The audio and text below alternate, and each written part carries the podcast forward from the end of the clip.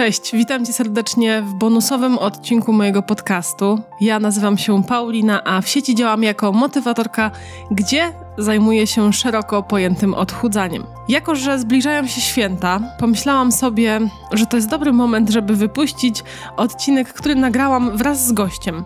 Z gościem specjalnym i wierz mi, że kiedy nagrywaliśmy naszą rozmowę, nie byłam do końca pewna, kiedy to opublikuję. Raczej planowałam, że po nowym roku. Ale rozmowa z Bartkiem poszła nam tak dobrze i tak owocnie i z ust Bartka padło tyle mądrych słów, że stwierdziłam, że musicie ten odcinek usłyszeć przed świętami. Zapraszam Cię do wysłuchania rozmowy dwóch osób, które szerzą w internecie zdrowe podejście do odchudzania, podejście pełne akceptacji, pełne szacunku i podejście wolne od restrykcji i zakazów. Bartek w tym odcinku powie nam, jak radzić sobie z porażką i jak w ogóle postrzegać to, co dotychczas widzieliśmy jako porażkę, jako nasze doświadczenie. Jak czerpać z tego doświadczenia, jak zbierać lekcje, jak odchudzać się skutecznie, jak o tym odchudzaniu rozmawiać z bliskimi, nie tylko przy świątecznym stole, ale także przy świątecznym stole. Rozsiądź się wygodnie lub załóż wygodne buty i czym prędzej idź na spacer z nami na słuchawkach, bo przed tobą prawdziwa dietetyczna uczta. Zapraszam.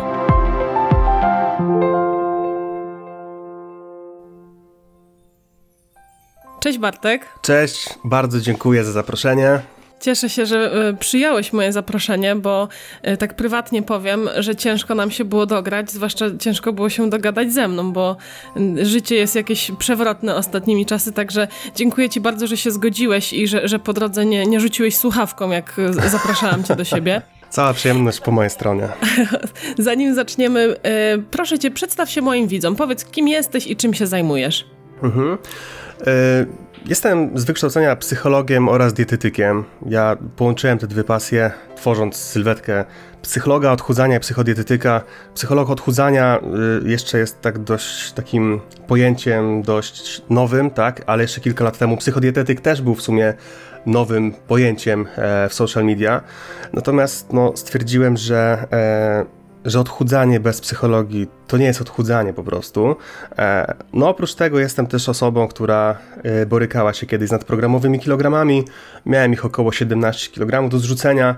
No i też mi się udało, więc myślę, że e, może to tak zabrzmi dość kolokwialnie, natomiast no, nikt nie zrozumie osoby otyłej jak inna osoba otyła, która też się borykała z tym problemem. Czyli nie dość, że byłeś w tym samym miejscu, gdzie są nasi słuchacze, to jeszcze potem zgłębiłeś tajniki radzenia sobie e, z, z, tymi kilogramami z dwóch stron. I od strony psychologicznej, czyli od tak zwanego mentalu, i od strony technicznej, czyli od diety. Zgadza się, ja przeżyłem na własnej skórze wszystkie po prostu diety, które istnieją w internecie. Mam to za sobą, byłem w tym miejscu. I no wiem dużo, nieskromnie mówiąc, na, na temat odchudzania, takiego nieefektywnego odchudzania.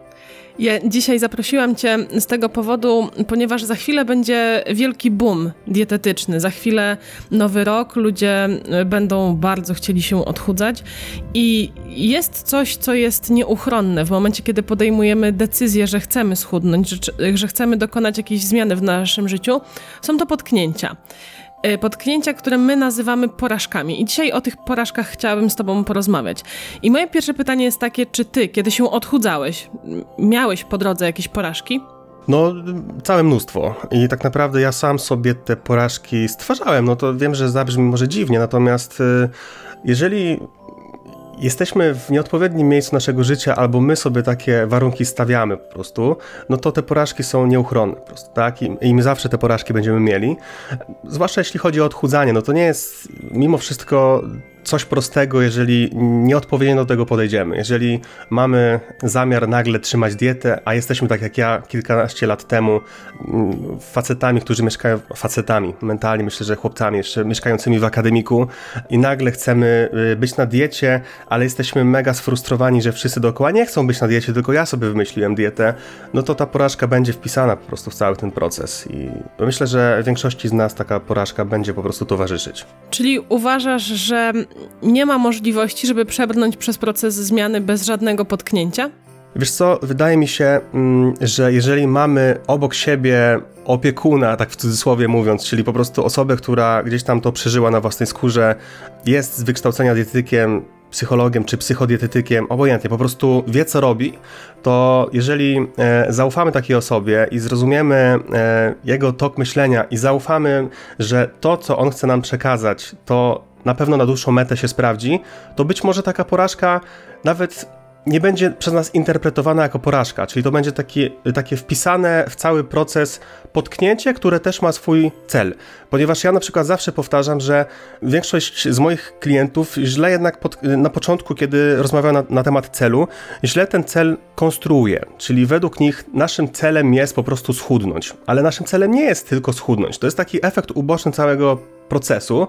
Natomiast ja zawsze podkreślam, że Twoim celem nie jest schudnąć, ale uzyskać wolność od obsesyjnego myślenia na temat jedzenia. Czyli gdzie zjem, co zjem, kiedy, ile i tak nieustannie. I a propos tego, co mówisz, no teraz zbliżają się święta, które, które dla wielu z nas nie są czasem, który, który powinniśmy celebrować, spędzać z rodziną, cieszyć się, że jesteśmy wreszcie wszyscy razem, tylko będziemy nieustannie analizować, czy my możemy zjeść na przykład jeszcze jednego pieroga, czy nie, czy, czy karpia jemy, czy on jest w panierce, czy nie i tak wiesz, i tak ciąg, ciągła gonitwa myśli, zamiast po prostu się cieszyć tym, tym okresem. I no, zmierzam po prostu do tego, że to od nas zależy, czy to jest porażka, czy to jest jakieś takie doświadczenie, z którego możemy wyciągnąć lekcję.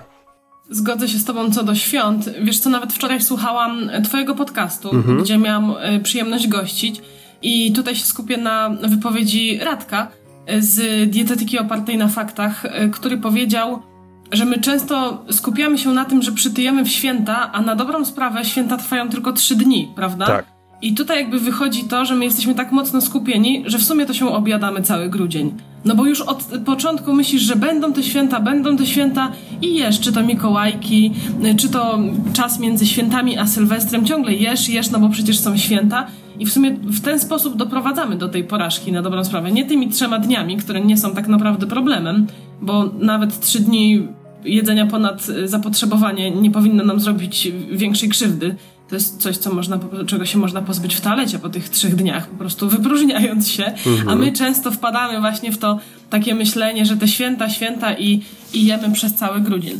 Powiedz mi mm, w takim razie, jak ja, jako osoba na przykład, która ma problem z tym, że się ciągle potyka i ciągle to widzę jako porażkę, która wiesz, jak często u kobiet, kobiet do czego doprowadza, nie? Że jestem mhm. beznadziejna, y, teraz już cała dieta psów tyłek, y, muszę poczekać do początku miesiąca, a teraz to już będę się objadać do końca tygodnia, bo przecież jestem taka beznadziejna. To jak ja, y, jako osoba, która ma ten problem i tak na siebie patrzy, może, kurde, no tak wiesz, zmienić swoje myślenie? Jak ja mogę zacząć inaczej patrzeć na to, żeby się z tego, no nie boję się użyć tego słowa, wyleczyć? Rozumiem. Wiesz co, jeszcze a propos tych dwóch dni czy trzech dni świątecznych, to przypominam, że no może nie w czasach pandemii, ale niejednokrotnie e, czy ja, czy ty, czy nasi słuchacze byli na weselach, później byli na poprawinach i też wcale te dwa dni nie były e, związane z tym, że byliśmy z kurczakiem i ryżem przy stole, prawda? I tańczyliśmy, tylko jednak była wyżerka, więc takich e, imprez okolicznościowych w, naszych, w naszym życiu będzie mnóstwo po prostu. E, zresztą a propos podcastu, tak jak Szmeksy mówi na przykład na temat tłustego czwartku, no przecież my też, no naprawdę mamy tych potknięć bardzo dużo. Natomiast jeśli chodzi o, o taki reset, tak, jeśli chodzi o porażkę, jak wreszcie z, z jakoś tam zmienić ten kierunek myślenia, to wydaje mi się, że w ogóle ja bym to podzielił na takich kilka punktów. Po pierwsze, bym wreszcie zrozumiał, że robię błąd, czyli tak jak Einstein kiedyś pisał, że szaleństwem jest robić to samo, a oczekiwać różnych rezultatów, tak? Więc po prostu zrozum, że jeżeli nie działa to, co ty robisz, to znaczy, że robisz to źle. To jest po prostu banalne, ale jednak sprawdza się w praktyce. Jeżeli od 10 lat borykasz się z problemem nadwagi, a przecież nie tylko osoby, które mają 30-40 lat mają yy, taki problem. Są osoby, które mają 65 lat, a od 40 lat się odchudzają i nie potrafią tego zrobić, prawda? I mało tego, swoją frustrację wylewają na dzieciaki, które też już od dzieciaka yy, nie tylko borykają się z nadwagą, ale z takim poczuciem, że są beznadziejne, bo nie potrafią schudnąć i najlepszym rozwiązaniem będzie dieta. Więc ja bym na początku tej drogi zdiagnozował w ogóle problem. Nie, nie skupiał się się na skutkach, ale na przyczynie. Czyli tu nie jest problemem to, że ty jesteś osobą otyłą. Problemem jest to, że podchodzisz do tego w zły sposób.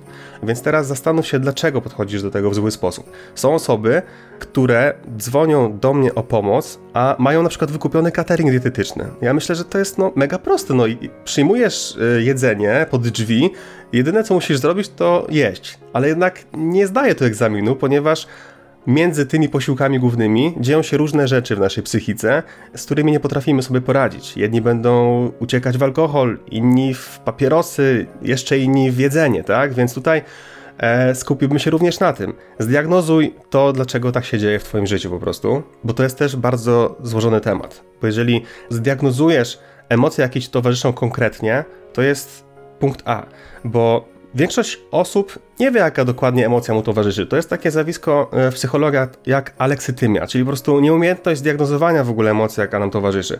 Więc kiedy pytam na przykład klienta o to, co tego dnia akurat się stało, że ty zjadłeś na przykład, nie wiem, za dużo, e, e, o dwa pączki, no to czułem frustrację. Ale jesteś przekonany, że to jest frustracja? Opowiedz mi o tym. I rozmawiamy, rozmawiamy i okazuje się, że to nie jest frustracja, to jest, no, yy, to jest na przykład złość. Może to nie jest złość, tylko to jest lęk. I tak wiesz, dryfujemy sobie pomiędzy tymi emocjami, a tutaj będzie to miało cholerne znaczenie po prostu, jaka to jest dokładnie emocja. Bo z kolei, jeżeli zdiagnozujemy, jaka to jest emocja, to też możemy yy, w różny sposób to interpretować. Ale to może za chwilę o tym sobie porozmawiamy, jak z tymi emocjami sobie poradzić. Natomiast jeśli chodzi właśnie o tą porażkę, no to kluczem będzie wreszcie zrozumienie, że to nie jest odpowiedni tor którym idziesz po prostu. Więc jeżeli po raz kolejny święta są dla ciebie problemem, to kurczę, to, to musisz to zmienić. Musisz wreszcie zaufać sobie i wyjść z tej strefy bezpieczeństwa. W, e, w świecie coachingu tam często takie heheszki są w internecie, że strefa komfortu, tak, i, i, i w ogóle taka szydera z tego tytułu. Natomiast jest w psychologii takie pojęcie jak strefa bezpieczeństwa, no bo my w większości teraz jesteśmy w strefie bezpieczeństwa. Za kilka dni są święta, Mamy przed sobą nowy rok, więc mamy dużo noworocznych postanowień, więc my teraz sobie jeszcze tydzień, dwa tygodnie pofolgujemy, pojemy sobie wszystko, pobędziemy sobie pod kołderką, poglądamy sobie seriale, posiedzimy sobie w tej naszej strefie bezpieczeństwa, bo za dwa tygodnie przed nami wielka batalia zmian nawyków żywieniowych, tak? Więc po prostu, tak jak Radek właśnie wspomina, tu cała otoczka będzie miała znaczenie, więc zdiagnozuj, zrozum i zmień kierunek. O, w takich trzech punktach bym to określił. To, co mówisz, jest bardzo, ale to bardzo trafne i jest kolejnym dowodem na to, że żeby coś zmienić, nie możemy liczyć na to, że jest jedno rozwiązanie, jedna porada, jeden przepis, tylko właśnie trzeba pracować u podstaw swoich emocji, swojego zachowania i swoich nawyków. Zamiast zastanawiać się, jakie jest magiczne zaklęcie, które sprawi, że będzie mi lepiej, dążymy do tego, żeby po prostu pracować u swoich nawyków, u, w swoim sposobie myślenia. Mhm. Ale skoro jesteśmy przy sposobie myślenia i też mówiłeś o emocjach, tak. to powiedz mi, jak mogę podejść do siebie i do tego, że nawaliłam na przykład, poszłam na imprezę, y, zjadłam za dużo, miałam napad, y, objadłam się to jak mogę pracować nad swoim myśleniem, żeby szybciej wracać do odchudzania? Ja często mówię w swoich social mediach, wracaj od następnego posiłku, wracaj od następnego dnia, nie czekaj na kolejną okazję i na kolejny rzut motywacyjny, który spłynie na ciebie z nieba. Ale sama wiem, jakie to jest trudne żeby się po prostu zebrać i wrócić. Co mogę robić ze sobą i jak pracować nad swoim mentalem, żeby łatwiej mi było wracać? Mhm, wiesz co, ja myślę, że to jest taki game changer, o którym powiemy sobie, bo to jest bardzo trudne, ale jeżeli zrozumiemy, jak działa nasz umysł, to będzie nam o wiele łatwiej podejść do tego tematu. Jeżeli te trzy pierwsze punkty, o których sobie powiedzieliśmy, e, wdrożymy, to czwartym punktem, który będzie po prostu kluczem do sukcesu w dłuższej perspektywie, będzie właśnie zrozumienie pod kątem mentalnym tego, tego, że my nie możemy nie możemy identyfikować się z porażką, tak? Czyli po prostu jeżeli, tak jak wspomniałaś, ktoś na przykład zjadł za dużo na imprezie i myśli sobie, jestem beznadziejna, to nie identyfikuj się z tym. To jest doświadczenie, które ci się zdarzyło, ale ty nie jesteś sama w sobie beznadziejna, bo na jakiej podstawie twierdzi, że ty jesteś beznadziejna? Na przykład beznadziejne może być twoje podejście do tej diety. Może dlatego, że tak dietety, który kiedyś ci układał dietę, tak cię nauczył, że 1200 to jest rozwiązaniem e, zagadki. Albo, że możesz od poniedziałku się głodzić do, do czwartku, a w sobotę masz cheat day albo cheat meal i możesz sobie pozwolić na więcej, natomiast pojawiają się wyrzuty sumienia. Ale spróbuj nie diagnozować, nie identyfikować się z porażką. Po prostu odseparuj się od niej. Porażka się zdarzyła, nie interpretuj jej pod takim kątem, że to jest część ciebie, tak? To jest doświadczenie, które miało znaczenie w twoim życiu, ale wyciągnij z tego wnioski, ale nie utożsamiaj się z tym, bo z takim poczuciem brzemienia żyjemy przez kolejne tygodnie, miesiące i my sobie potrafimy w taki sposób to interpretować na niekorzyść naszą, że faktycznie jesteśmy największymi naszymi krytykami i nie, nie będzie to miało na pewno y, na dłuższą metę żadnych profitów w naszym życiu. Więc nie identyfikujemy się po prostu z tą porażką. To jest bardzo dobre słowo, e, którego użyłeś, które użyłeś po drodze. Doświadczenie, że porażka nie powinna być rozpatrywana jako porażka i to, że coś ze mną jest nie tak, tylko to jest kolejne doświadczenie. Wiesz co, jest taki, mm, taka analogia w mojej głowie, taka się pojawiła, że w momencie, kiedy jest sportowiec i on na przykład uprawia coś, co wymaga, no nie wiem, skoki, czyli mhm. uprawia jakąś dziedzinę, która wymaga jednej czynności wykonania bezbłędnie, nie? Czyli nie jakiś tam bieg długodystansowy, tylko jakiś skok, rzut czymś, to w momencie, kiedy mu ten rzut nie wyjdzie, to nie wyobrażam sobie na przykład, że rzuca kulą, nie wiem, w trenera i mówi, dobra, pieprze, to jestem beznadziejny. Tylko on po prostu podnosi kulę i robi to jeszcze raz. Bo ten nieudany rzut był jego doświadczeniem, które pokazało, a tutaj zła technika, tu źle się ustawiłem, coś tam, coś tam, więc robimy jeszcze raz. Także zmiana myślenia właśnie na doświadczenie to jest bardzo, bardzo dobry tor. A powiedz nam, co się stanie, jeżeli będziemy tkwić, e, jeżeli nie zmienimy tego myślenia, jeżeli dalej będziemy rozpatrywać potknięcia w diecie jako to, że coś jest ze, mną nie tak? Do czego może takie podejście doprowadzić. Mhm. Wiesz co, jeszcze właśnie a propos tego, co powiedziałaś a propos sportowców, to jest mega ciekawe, bo właśnie kiedyś czytając biografię nie wiem, czy Ronaldo, czy Messiego, w każdym razie jednego z najlepszych sportowców, to jest taka analogia właśnie tam, że w momencie, kiedy on spieprzy po prostu rzut wolny czy rzut karny i słyszy, jak trybuny po prostu gwiżdżą, e, to on całkowicie to kasuje ze swojej pamięci. On już tego, to się w ogóle nie wydarzyło w jego życiu. Za chwilę może być kolejna próba rzutu karnego, prawda? I, I on wtedy po raz kolejny działa, w ogóle nie myśląc o tym, co się wydarzyło kilkanaście minut temu. Także właśnie to nie jest identyfikacja się z tym problemem, tak? Bo jeżeli by zaczął słuchać tych trybun, zaczął sobie wkręcać jakiś tam, e, jakąś melodię do swojej głowy, no to ja myślę, że jego mecz do końca już by był beznadziejnym e, widowiskiem dla wszystkich i przede wszystkim dla niego. Także po prostu to, ta umiejętność wykasowania to, to jest po prostu coś, co co, co byłoby najlepszym rozwiązaniem, ale myślę, że to jest mega trudne.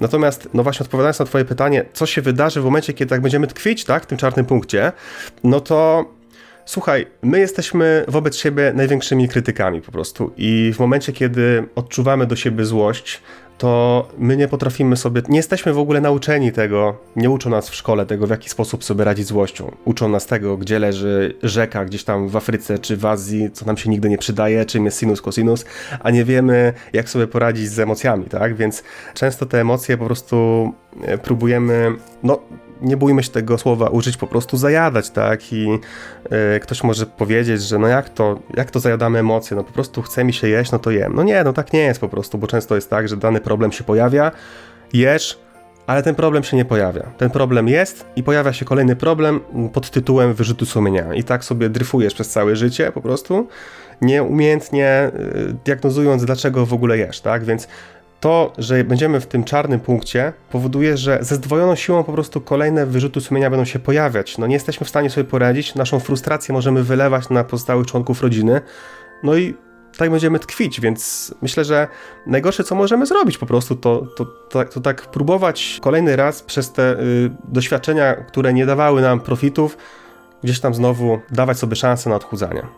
To, co mówisz, wygląda jak takie błędne koło. Które z każdym naszym okrążeniem tylko je wzmacniamy. Tak. Wzmacniamy łańcuchy właśnie tego koła, żeby przypadkiem się nie przerwało. Czyli odchudzam się, coś nie poszło, czuję, że jestem beznadziejna, mam napad objadania się, bo czuję, że jestem beznadziejna i teraz przez to, że miałam ten napad jeszcze bardziej czuję się beznadziejna i tak to zaciśniamy i, i, i zaciśniamy, że potem ciężko z takiego, e, z takiego koła wyjść. No dobra, Coś, co powiedziałeś o mm, Einsteinie wcześniej, wcześniej, też nasuwa mi na myśl taką historię, którą ja też często podaję w social mediach i chciałabym ją teraz szybko przytoczyć, że wyobraźmy sobie, że ktoś przychodzi i zaproponuje nam e, inwestycje na przykład na giełdzie i mówi, żebyś dał wszystkie swoje środki, wszystkie oszczędności, które masz, czyli w naszym rozumieniu to są wszystkie zasoby, które nosisz w sobie e, i masz przygotowane na chęć zmiany, jaką jest na przykład zmiana stylu życia – i on ci mówi, że weźmie te twoje środki i na 99% ten biznes czy ta inwestycja nie wyjdzie. Po prostu to będzie totalna klapa. I czy my dajemy mu swoje pieniądze? Oczywiście, że mu nie dajemy, a w odchudzaniu za każdym razem dajemy, bo już to testowaliśmy i wiemy, że to nie wyjdzie, bo znowu robimy to samo, czyli znowu głodówka, znowu dieta niskokaloryczna, znowu coś, co wcześniej okazało się zupełnie nie naszym sposobem, a my dalej twardo tam hajs oddajemy i, i uważamy, że teraz się magicznie, nie wiem, wszechświat zmieni i coś się zmieni. No nie, nie nastąpi żadna zmiana, dopóki nie zajdzie ona w nas, prawda? No tak, oczywiście, ale widzisz, no, my mamy tak, tak twardo te przekonania y, wkręcone w nasze życie i często właśnie, tak jak wspomniałem wcześniej, no, często też niestety przez rodziców, bo na przykład rodzice nieumiejętnie próbują zrzucić zbędne kilogramy, nie potrafią w inny sposób do tego, w inny sposób tego podejść, e, motywują też w nieumiejętny sposób e, dzieciaki, w taki sposób, że na przykład, słuchaj, no, jeżeli ja bym była twoim klientem, twoją klientką, to na pewno bym nie poszła do ciebie, tylko do tej drugiej osoby, która jest chudsza, która wygląda atrakcyjnie. I, i to są autentyki, które naprawdę z gabinetu psychodietetyka, ja, ja je przytaczam, ja, ja ich nie wymyślam. Ja, naprawdę tak się dzieje, prawda? I, I często właśnie rodzice nam wkręcają taką melodię już od dzieciaka, więc jesteśmy w tym błędnym kole, ponieważ uważamy, że to jest najlepsza strategia. W większości z nas, kiedyś zrobiłem taką ankietę na właśnie na Facebooku, na Instagramie, dieta kojarzy się z czymś strasznym po prostu, z, z wyrzutami sumienia, z restrykcją, z reżimem, e, z porażką właśnie, ale w takim negatywnym tego słowa znaczeniu, bo dlaczego negatywna ma być porażka w ogóle? No wyciągasz lekcję, to jak właśnie w inwestowaniu. Inwestujesz 100 zł, nie wyszło, ale zrozumiałaś, że ta inwestycja jest beznadziejna, więc tutaj zainwestuję drugie 100 zł i wyciągnę 200 zł, jestem na zero, prawda? I to samo jeśli chodzi o odchudzanie, no to nie wyszło. Wiem o tym, że dieta Dukana może dla mnie się nie sprawdzić, albo detoks Dąbrowskiej, więc po prostu idę innym kierunkiem i wyciągnąłem z tego lekcję, to nie jest dla mnie porażka, to jest doświadczenie, prawda? I, I, właśnie o to chodzi. Nie tkwi w tym błędnym kole. Ja wiem, że to, to jest łatwe powiedzieć, natomiast większość z nas siedzi sobie w tej strefie bezpieczeństwa, bo wiem, że to brzmi paradoksalnie, ale dla niektórych łatwiej jest po prostu po raz tysięczny w życiu wejść na jakiś detoks, prawda? Bo wiedzą, że przez kilka dni będzie fajnie i będą widzieć na wadze rezultaty. Będą i to jest mur beton, prawda, że tak będzie. Natomiast za dwa tygodnie już tak nie będzie, ale przez chwilę będzie fajnie. Dlatego prośba teraz do słuchaczy. Zadajmy sobie wszyscy teraz pytanie, którzy się borykamy z nadprogramowymi kilogramami. Czy my nie jesteśmy w błędnym kole? Odpowiedzmy sobie teraz na to pytanie, czy właśnie teraz nie dzieje się nasze błędne koło, że po raz kolejny próbujemy się zmotywować do odchudzania, które znowu nie jest zgodne z naszym stylem życia, z naszymi preferencjami, z naszym portfelem, z naszą rodziną, Bóg wiesz czym jeszcze. Często próbujemy odchudzać się tak, jak pokazuje nam sieć, tak jak nam pokazują media, a tak naprawdę nie mamy na to środków żadnych, bo nie stać nas na to, żeby codziennie jeść krewetki czy coś takiego. A dzisiaj też wielokrotnie przewijał się temat świąt i też nawiązałeś właśnie do rodziny. I korzystając z okazji, chciałam się Ciebie jeszcze wypytać, no bo e, pewnie e, nie wiem, czy masz takie osobiste doświadczenie, ale pewnie znasz ten problem też od swoich klientów, a zwłaszcza kobiet, klientek. E, my, kobiety, często jesteśmy oceniane. Jak się odchudzamy, to często ten sposób odchudzania się jest komentowany przy stole, a przy świątecznym stole to już w ogóle najchętniej. Ja zauważyłam, dzisiaj nawet pisałam taki post, że mimo, że rzecz na przykład dotyczy tej samej osoby, załóżmy jest sobie Grażynka, lat 30, waga 100 kilo i mimo, że to dotyczy cały czas tej samej Grażynki, ona słyszy przy stole dwa komunikaty. Jeden jest taki, nie, nie jedz tyle, tobie już starczy, a drugi jest taki, no zjedz jeszcze, przecież ten jeden kawałek ciasta ci nie zaszkodzi. Jak jako ludzie, którzy przygotowują się do procesu zmiany, możemy sobie radzić z takimi problemami przy stole? Mhm. Wiesz co, ja tutaj może pójdę dwoma kierunkami. Pierwszy kierunek taki typowo ludzki. Ja sobie zawsze to tłumaczę w taki sposób, chociaż nie chcę tutaj y, uchodzić za osobę krystaliczną, która się nigdy nie denerwuje, bo skłamałbym. Natomiast ja zawsze sobie próbuję tłumaczyć to w taki sposób. Jeżeli na przykład moja babcia, która ma 85 chyba, mówię, dlaczego mówię chyba? Dlatego, że moja babcia nigdy nikomu już nie powie ile ma lat, bo taka to jest kobieta, która po prostu powiedziała, że nigdy już nie powie nikomu i sobie musimy jakoś tam to rozkminić sami. Natomiast jeżeli moja babcia mając 85 lat, mówi mi, że na przykład jem za dużo, to ja sobie to tłumaczę w taki sposób, że to jest moja babcia, która ma już tak utarte przekonania, że ja tego nie zmienię. Ona jest w tym momencie najlepszą swoją wersją siebie i ona w ten sposób chce mnie zmotywować. I tyle. Ona nie chce mi robić krzywdy, bo to jest taka miłość, która no w żadnym wypadku nie miałaby na celu jeszcze mi tam gdzieś dowalać, prawda? To jest po prostu bezwarunkowa miłość, która polega na tym, że ona chce mi sprawić przyjemność, sprawić radość, zmotywować mnie, więc to, że ona w ten sposób mówi, to jest jej nieumiejętnie po prostu e, sprecyzowana strategia motywacji. I tyle. Tak samo jeśli chodzi o, tych poprzednie, o te poprzednie wątki, na, na, przykład jeśli chodzi o rodziców, no wątpię w to, że rodzice w ten sposób chcą po prostu za wszelką cenę stawiać kłody pod nogi, prawda, swoim dzieciakom. Oni po prostu to robią nieumiejętnie i tyle. I w taki mentalny sposób ja to wybaczam, ja w ogóle się z tym nie utożsamiam, prawda, bo to jest jej i już faktycznie tak jest, tak jak ty mówisz, że jeżeli zjesz za dużo, to powiedzą, że znowu po prostu styjesz się, prawda, i nic z tego nie wyjdzie. Jeżeli zjesz za mało, to powiedzą, że wymyślasz, jesteś na kolejnej diecie. To jest ich po prostu, tak? I oni są swo swoją najlepszą wersją w tym momencie już. I nie potrafią inaczej. To tak jak y, klientki, które zwierzają mi się z czegoś, ponieważ nie potrafią tego powiedzieć mężowi swojemu, bo mąż, mimo tego, że je kocha najbardziej na świecie, nie potrafi ich zmotywować, prawda? Nie potrafi im powiedzieć, a może zrób tak. No bo nie potrafi, bo nie jest tego nauczony i tyle. Nie musimy się za to gniewać, bo faceci często nie potrafią e, doradzić tak w sposób taki mentalny, prawda? Nie potrafią zrozumieć, nie są empatyczni, więc to też jest problem. Natomiast z drugiej strony, jeśli chodzi o, takie, o taki kierunek bardziej psychologiczny, jeżeli jesteśmy przy stole albo jakaś inna sytuacja w naszym życiu się pojawia i na przykład odczuwamy złość, ponieważ jakiś komunikat w naszą stronę padł, to zastanówmy się właśnie, znowu a propos emocji, dlaczego odczuwamy złość? Bo złość często jest taką powłoką innej emocji, prawda? Jeżeli na przykład ktoś mówi do ciebie, wyglądasz trochę gorzej jak dwa lata temu, prawda? Ty odczuwasz złość, ale odczuwasz złość dlaczego? Być może dlatego, że pojawia się w tobie inna emocja, na przykład pojawiają się w tobie myśli związane z tym, że ty czujesz się gorzej. Ty, ty masz na przykład mniejsze wobec siebie już takie y, kurczę, nie wiem jak to określić, po prostu złość jest często inną emocją, która gdzieś tam e, blokuje tą pierwszą emocję, prawda? Czyli na przykład poczucie niskiej kompetencji. Na przykład ktoś coś powie, oceni cię, ale on nie ma. Na przykład świetnym przykładem będzie to, że jedziesz samochodem, ktoś przed tobą się wlecze, a ktoś za tobą bardzo, ale to bardzo chce cię wyprzedzić, więc trąbi na ciebie.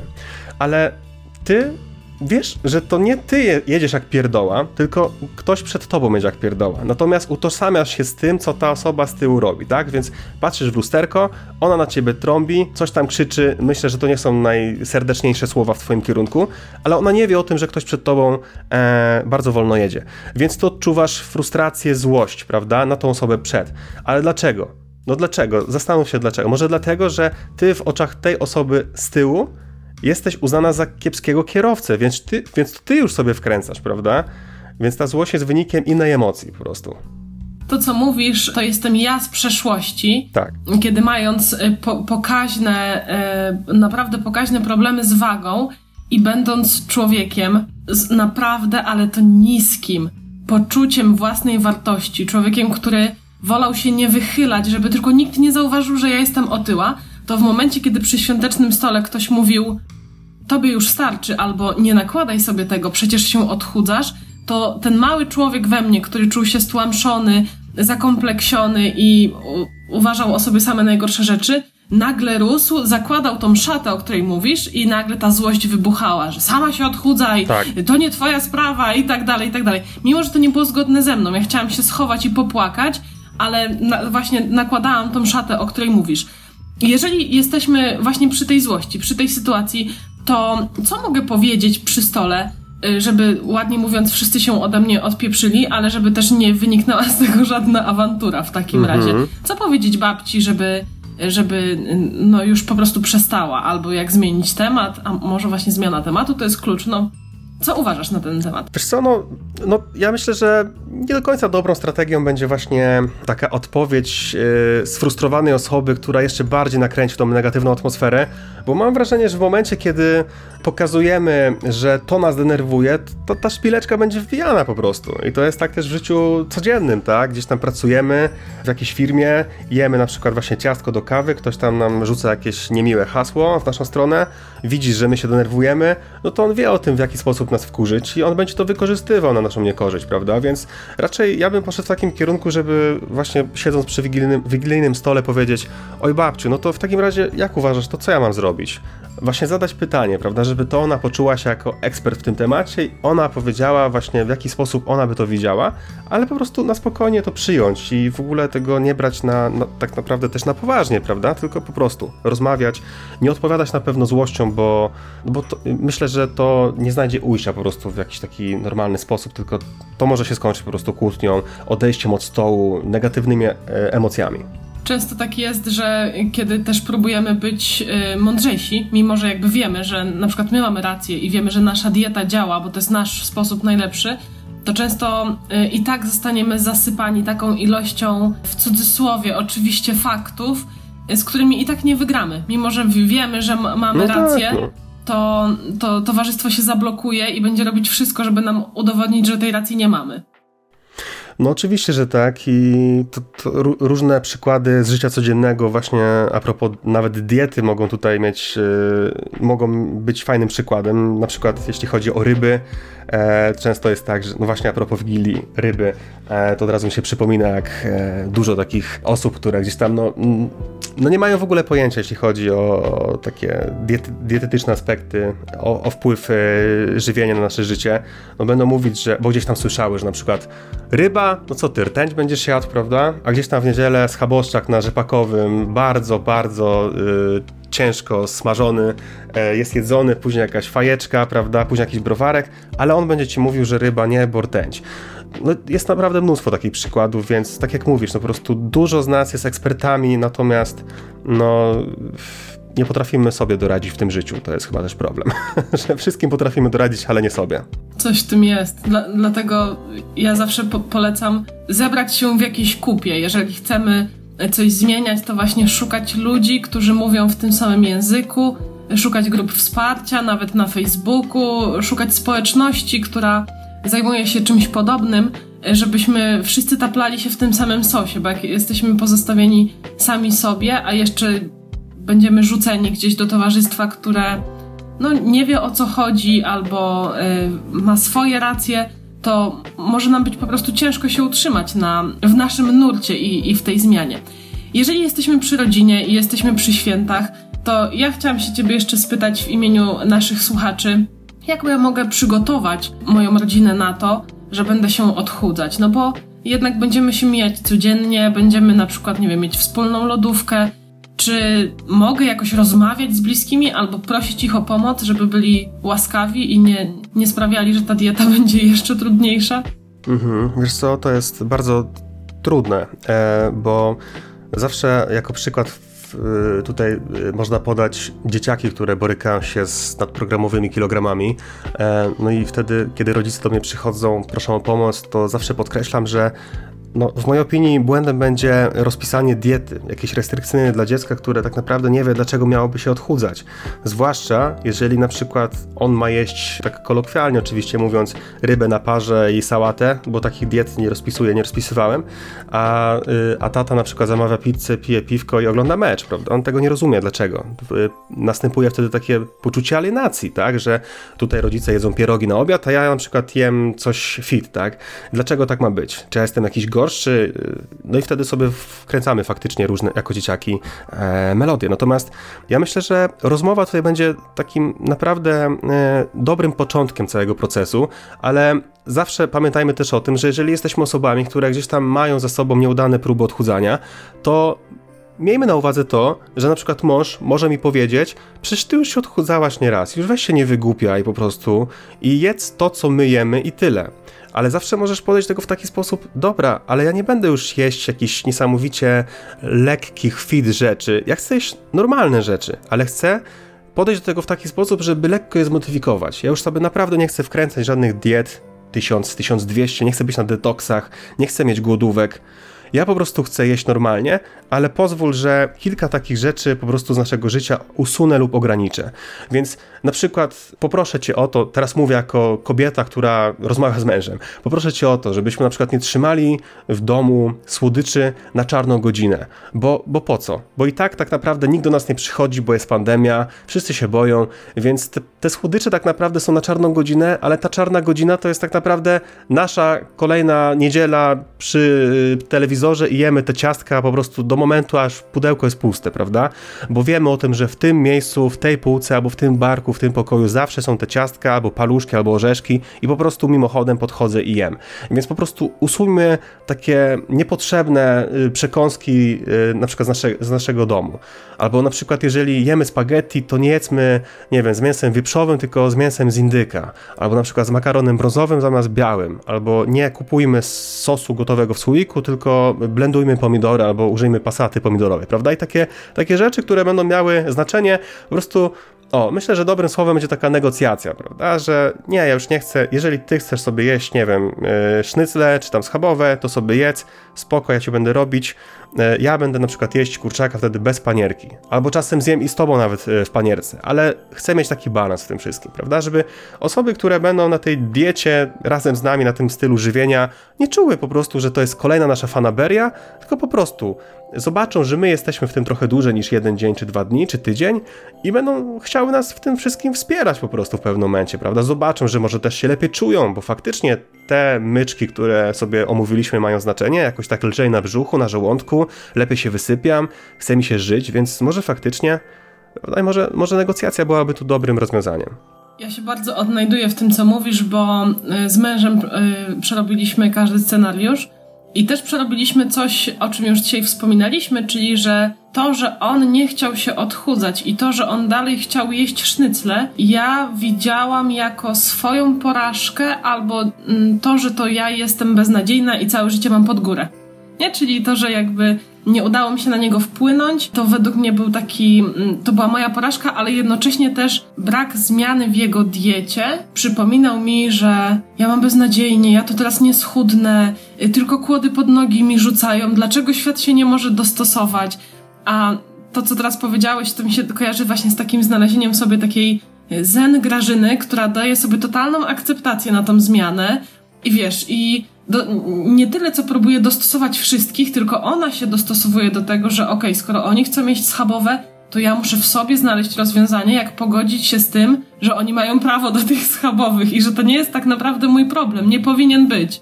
No jasne. Tak, to ty nadajesz y, wagę tym, tym schabowym, bo to są schabowe po prostu. To e, równie dobrze możemy obok tego awokado postawić i nie wiem, gotowaną pierś kurczaka, tak? To, to od ciebie zależy, ile tego zjesz, czy zjesz w ogóle, prawda? I czy to jest dla ciebie problem.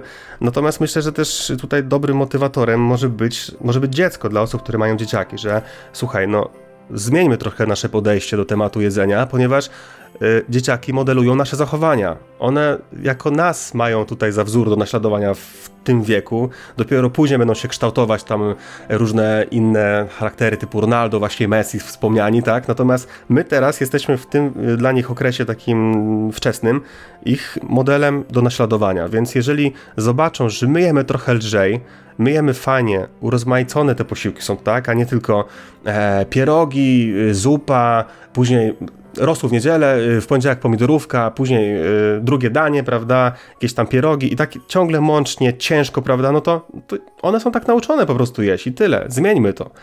Pokażmy im, że jest jakaś inna droga. Wcale niekoniecznie związana z tym, że mamy się głodzić, tak, tylko po prostu e, możemy naprawdę, no jest tyle w internecie różnych fajnych przepisów, że naprawdę można jeść zdrowo, fajnie, czasem i też kalorycznie, ale zróbmy tak, żeby to był balans po prostu. Zgadzam się z tobą. Dzieci to jest mm, y, takie ciekawe, y, takie, dzieci mają w ogóle w sobie taki ciekawy mechanizm, że dopóki czegoś nie pozna, nie pokażemy im, dopóki one nie zaczną tego poznawać, to wszystko, co dotychczas było jedzone, stosowane w domu, to będzie dla nich y, najlepsze rozwiązanie, po prostu. Że w momencie, ja wiesz co, mam taką przyjaciółkę, mhm. która pochodzi z domu, gdzie był ograniczony cukier, była też ograniczona sól. Teraz mamy po 30 lat i ona dalej tak je, bo jest tak nauczona właśnie jeść fajnie, zdrowo, małymi porcjami, Gdzieś mama to u niej bardzo lobbowała w domu i to jest ciekawe, że przez to, że te fundamenty są tak, ale tak mocno wtopione w nią, to jej nigdy nie będzie ciągnąć tak bardzo, jak na przykład ciągnie mnie, czyli osobę, która wychodzi z domu, gdzie złe nawyki były, no, na porządku dziennym. To w ogóle była norma, że jadło się po prostu, tak jak mówisz, ciężko, polsko, dużo, z dokładkami, na oleju, na smalcu i tak dalej, i tak dalej. Bartek, wiesz co? Myślę, że będziemy powoli już kończyć i myślę, że wyszła nam z tego bardzo, ale to bardzo wartościowa rozmowa. Jednakże na koniec chciałabym Cię poprosić o taką esencję, kilka słów do słuchaczy, którzy na pewno y, żyją gdzieś tam w strachu przed porażką, wiedzą, że w odchudzanie jest, są wpisane potknięcia. Co takiego pokrzepiającego i motywującego moglibyśmy na koniec zostawić w tym podcaście dla naszych słuchaczy? Ja dodałbym jeszcze tylko, przepraszam, bo zawsze muszę dodać coś, bo, mi się coś przypomina jeszcze a propos tych wątków, które poruszamy, żeby też nie było tak, że nasi słuchacze to są tylko osoby, które mają dzieci, prawda? Bo ktoś może teraz słuchając nas powiedzieć, no dobra, ale ja nie mam dzieci, też jakoś bym chciał się zmotywować i jak tutaj zmienić, prawda? Natomiast ja bym też tutaj wtedy powiedział komuś, że potraktuj jedzenie jako narzędzie, które będzie miało dla ciebie wagę w kontekście twojego samopoczucia. Jeżeli masz wieczne dolegliwości żołądkowe, wzdęcia, prawda, czujesz się beznadziejnie, jesteś senna w ciągu dnia, jesteś senny w ciągu dnia, no to zobacz, jak będziesz się czuć w momencie, kiedy troszeczkę zmienisz kuchnię. Zobacz, czy nie będzie przypadkiem tak, że będziesz miała więcej wigoru do życia, czy nie będziesz miała więcej energii, lepsza koncentracja, uwaga, lepiej ci się będzie spało, prawda? Więc to też będzie miało znaczenie, ale to trzeba po prostu zobaczyć na, i poczuć na własnej skórze. Natomiast jeśli chodzi właśnie o taką esencję tego naszego podcastu, faktycznie w ogóle bardzo szybko poszło, ale jak to się mówi, w dobrym towarzystwie to czas szybko mija. Jeśli chodzi o taką esencję, ja bym przede wszystkim podkreślił to, że porażka to nie jest porażka, to jest złe słowo w Twoim życiu, to jest doświadczenie, tak? Więc zrozum, że negatywne doświadczenia są Twoim nieodzownym elementem każdego procesu, jaki w, twoi, jaki w Twoim życiu jest. Natomiast to od Ciebie zależy, jaką Ty wagę temu nadajesz. Jeżeli jesteś na diecie, którą sobie sama skonstruowałaś, bo wiadomo, że dieta to jest styl żywienia, no ale też tak potocznie się mówi, dobra, przechodzę na dietę, czyli po prostu zaczynam inaczej jeść, tak? Więc jeżeli jesteś na takiej diecie, ale na przykład koleżanka do ciebie mówi: Słuchaj, w sobotę wychodzi mój facet tam na piwo z kolegami, więc wpadnij do mnie na ciacho i kawkę, pogadamy, czy to na wino i ciasto. Nie traktuj tego jako blokada i bariera w Twojej zmianie nawyków żywieniowych. To jest kolejne doświadczenie, to jest kolejny element Twojej układanki zwanej zmianą nawyków żywienia. Bo kiedy zmienisz nawyki żywienia? Wtedy, kiedy musisz te nawyki żywienia wystawić na próbę. To jest tak, jakbyś była osobą bardzo nerwową, wyjechała w Bieszczady, nie rozmawiała z nikim przez trzy tygodnie i po trzech tygodniach stwierdziła, jestem już spokojna. Nie, nie jesteś spokojna, bo nie konfrontujesz się z ludźmi. Więc twój spokój jest oparty na tym, że ty jesteś w lesie i nie masz kontaktu z ludźmi, nikt cię nie denerwuje, nie patrzysz w telefon, nie rozmawiasz z rodziną, która cię denerwuje, nie jesteś spokojna. Zacznij się z nimi konfrontować ponownie i zobaczysz, czy jesteś nerwowa. Tak samo z jedzeniem. Twoje nawyki żywieniowe nie są idealne w momencie, kiedy jest sobota i postanowisz jeść 5 posiłków dziennie, jest super, nie ma problemów, bo twój facet z dzieciakami wyjechał do teściowej i jest czas dla ciebie. Twoje nawyki żywieniowe są wtedy, kiedy masz naprawdę charówę, masz dzieciaki, masz męża, masz pracę i musisz to wszystko połączyć, a twoja dieta wcale nie musi być idealna. Więc to nie jest porażka, to jest kolejny element twojego życia i tak bym to zakończył. Bardzo, bardzo to wszystko jest trafne i podpisuję się pod tym, zwłaszcza pod tym, co powiedziałeś na koniec, czyli żeby dostosowywać swoje nawyki, na zmianę tych nawyków właśnie do najgorszych warunków, jakie mamy. Dokładnie. Czyli do największego, ale największego zapieprzu w życiu, gdzie musisz chodzić do pracy, musisz to wszystko zaplanować, albo musisz się opiekować domem i dziećmi. Także ja, jak najbardziej się pod tym podpisuję. A czy y, jakieś motywacyjne słowo może na nowy rok mogę jeszcze od ciebie wyciągnąć? Tak dla ludzi, którzy z nowym rokiem, wiesz, będą wchodzić nowym krokiem i będą się odchudzać? Co na dobry początek y, roku byśmy mogli pozostawić naszym słuchaczom? Ja myślę, że a propos porażki, moglibyśmy powiedzieć to, co gdzieś tam na pewno każdemu z nas się obiło uszy, czyli co zrobić po porażce, to co dziecko, po prostu wstać. po pierwsze, a po drugie, zrozumieć, że to nie jest żaden wyścig, to, to jest po prostu dobry moment, jak każdy inny, bo możemy 2 stycznia, bo myślę, że pierwszego może być problem, żeby zacząć już trasu. 2 stycznia jest odpowiedni moment na to, żeby schudnąć, oczywiście. Tak samo 15 kwietnia, 21 maja i tak dalej, i tak dalej, prawda? To jest odpowiedni moment i Wyłączmy te wszystkie takie krytyczne myśli wobec tych wszystkich naszych potknięć, które miały w 2020 na przykład e, miejsce, czy, czy wcześniej. To jest kolejny rozdział w naszym życiu. Nie patrzmy przez pryzmat przeszłości. To jest taka tabula rasa, to jest nowa karta, która po prostu się przed nami otwiera, zapisujemy ją na nowo. Może zacznijmy wreszcie zapisywać to, co my jemy na co dzień, nie wchodźmy na jakąś kolejną dietę. Zobaczmy, y, co my w ogóle wprowadzamy do ust każdego dnia. Zarejestrujmy to wreszcie. Zobaczmy, w jakich momentach naszego życia. Może na przykład wieczorem, gdzieś tam w czwartek o 20. Dlaczego w czwartek o 20 zaczynasz jeść więcej? Może dlatego, że akurat w czwartek o 20 pracujesz do masz inną zmianę, masz drugą zmianę, pracujesz do 20 na przykład w pracy, a masz szefa, który cię wkurza, prawda? Więc zacznijmy bardziej kompleksowo na to wszystko patrzeć, nie tylko przez pryzmat jedzenia, bo odchudzanie to nie jest tylko jedzenie, to jest cała otoczka wokół tego. To jest też mental, to jest jedzenie, to jest yy, sen, to jest nawodnienie, prawda? Jest mnóstwo tutaj elementów tej układanki. Więc po prostu ja bym powiedział w ten sposób, że zawsze jest odpowiedni moment, nie patrz przez pryzmat przeszłości. Po prostu to jest świetny moment na to, żeby znowu zacząć. Dokładnie, zgadzam się z Tobą jak najbardziej. Dziękuję Ci za wszystkie słowa y, dla naszych słuchaczy. Myślę, że z tego podcastu y, mogą wyciągnąć wiele, ale to wiele dobrego i zachęcam, żeby przesłuchali jeszcze raz i zrobili notatki. A na koniec chciałabym Cię prosić, żebyś powiedział, y, gdzie można Cię znaleźć? W jakich mediach społecznościowych, na stronach? Pochwal się, gdzie jesteś. No, jestem, jeśli chodzi o podcasty, to tak naprawdę w każdej możliwej platformie chyba czyli tam najbardziej z tego co widzę po statystykach, to chyba Spotify jest takim najbardziej obleganym e, miejscem, jeśli chodzi o podcasty. Za, za chwilę później chyba Google Podcast, mo, mogę być w błędzie, ale Spotify na pewno. No jestem na wszystkich możliwych chyba social mediach. Jestem też na Twitterze, ale tam jakoś tam nie udzielam się zbyt dużo. Jestem na Instagramie, wszędzie gdzie wpiszecie psychodietetyk Bartosz Aniszewski, to mnie znajdziecie. Jestem również na YouTubie, także tak. Również dziękuję bardzo bardzo miło mi się z Tobą rozmawiało i mam nadzieję na rewanż na moim podcaście. Bardzo chętnie i, i także dziękuję również w imieniu naszych słuchaczy. To co, dzisiaj kończymy. Myślę, że jeszcze niejednokrotnie będziecie mieli okazję nas posłuchać i naszego duetu. Odwiedzajcie oczywiście Bartka w jego mediach społecznościowych. Ja zostawiam w opisie do tego podcastu oczywiście wszystkie linki od Instagrama po podcasty, także możecie sobie zaglądać, a tymczasem już będziemy kończyć. Dziękuję jeszcze raz i do usłyszenia. Dziękuję. Wszystkiego dobrego w nowym roku.